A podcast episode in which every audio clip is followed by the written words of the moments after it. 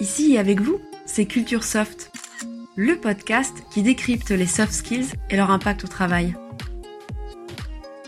Proposé par CSP 210, leader des formations soft skills et management.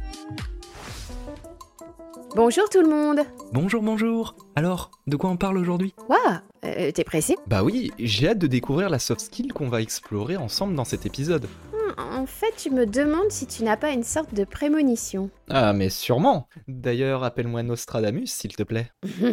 Sérieusement, notre soft skill cible a beaucoup à voir avec les minutes qui passent. Trop facile On va parler de gestion du temps. Oui, mais pas seulement. Ah, ça se corse. Qui dit gestion du temps, dit agenda, planning, sélection des tâches à effectuer, concentration sur le plus important. Pas mal pour une première approche. Et donc, pour éviter de laisser filer le temps, euh, qu'est-ce qu'on peut faire C'est toute la question. Il faut se poser les bonnes questions sur son organisation personnelle. C'est vrai. Ah non, mais euh, ce n'est pas ce que j'avais voulu dire. Il faut rester concentré sur son sujet aussi. Ok, j'ai compris, je me disperse. Ah, pas du tout. Je crois que j'ai trouvé. Ça a à voir avec les priorités qu'on doit définir Absolument. La gestion du temps est indissociable de celle des priorités.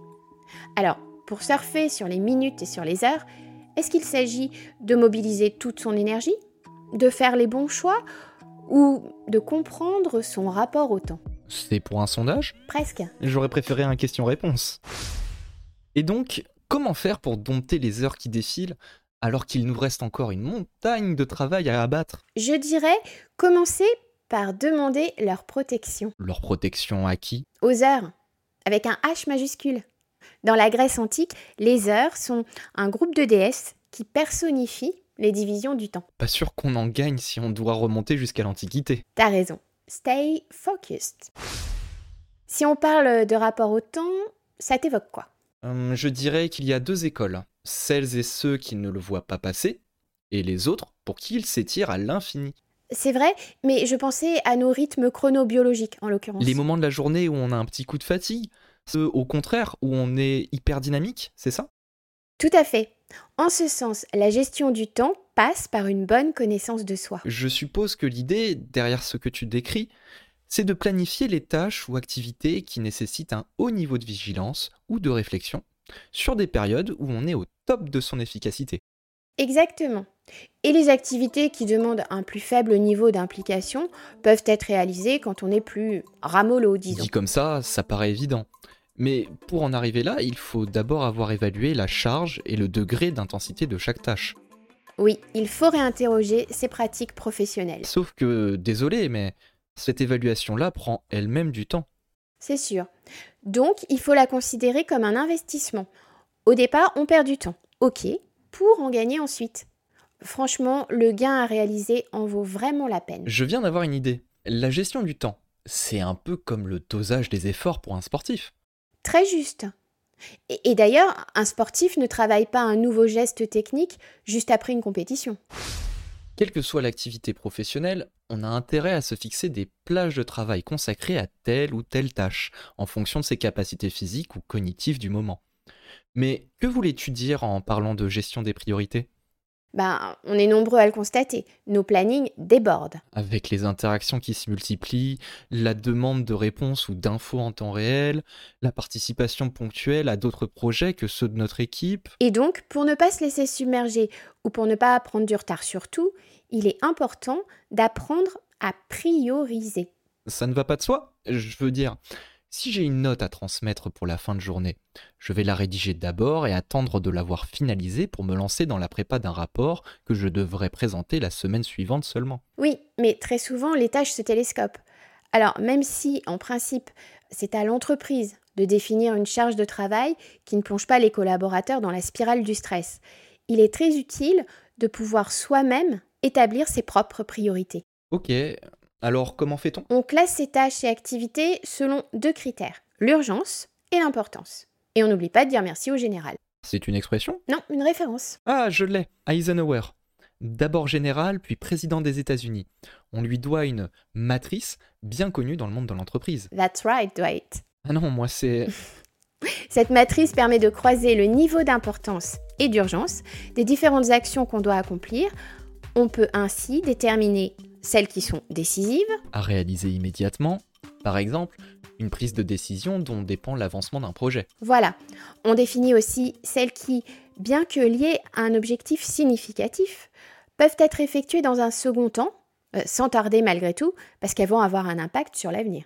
Exemple, la préparation d'un plan d'action, l'élaboration d'un budget. D'autres activités vont pouvoir être déléguées, parce qu'elles sont urgentes sans avoir une importance vitale. Autre exemple, des demandes d'infos qui émanent de l'externe. La matrice Eisenhower révèle aussi des actions qu'on peut carrément abandonner, ou au moins reporter. Et un autre exemple, des idées ou projets qui ne sont pas en rapport avec le centre de gravité actuel du service ou de l'entreprise. Plutôt intéressant tout ça, non Ah si, mais j'y pense.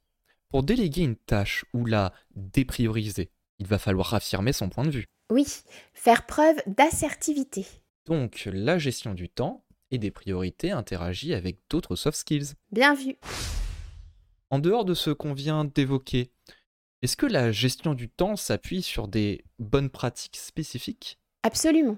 T'as une idée Peut-être euh, le fait de se ménager des temps de pause Clairement, si on veut que notre cerveau fonctionne de façon optimale, il faut lui accorder des temps de repos chaque jour.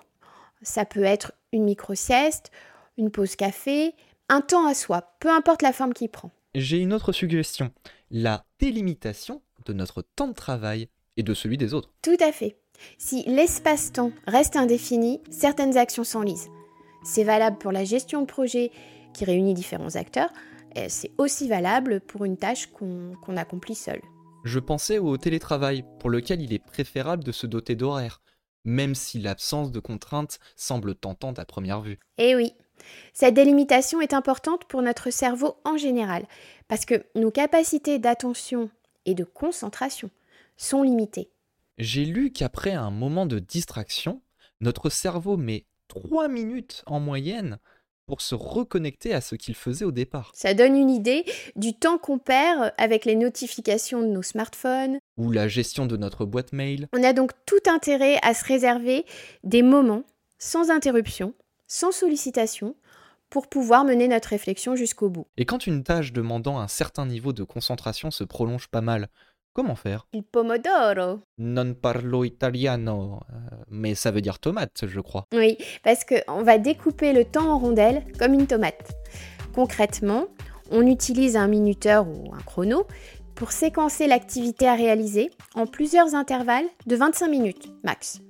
Ces intervalles de travail sont séparés par des pauses de 5 minutes. Comme ça, on reste concentré. Tu me reçois Ah, mais parfaitement. Passer de l'engrenage du temps subi à une logique de temps choisi, ça aide à se sentir très très bien. Youhou Très très bien et plus disponible pour les autres aussi, non Carrément Oh, il y a un message subliminal pour le prochain épisode là. Ah non, non, non, pas du tout. Hum, Plus disponible pour les autres. Plus positif aussi. Euh, Je précise, euh, je ne parle pas de résultats de tests. Ouf Sinon, c'est retour à la case gestion du stress direct. On est d'accord, autant éviter. On se donne rendez-vous très vite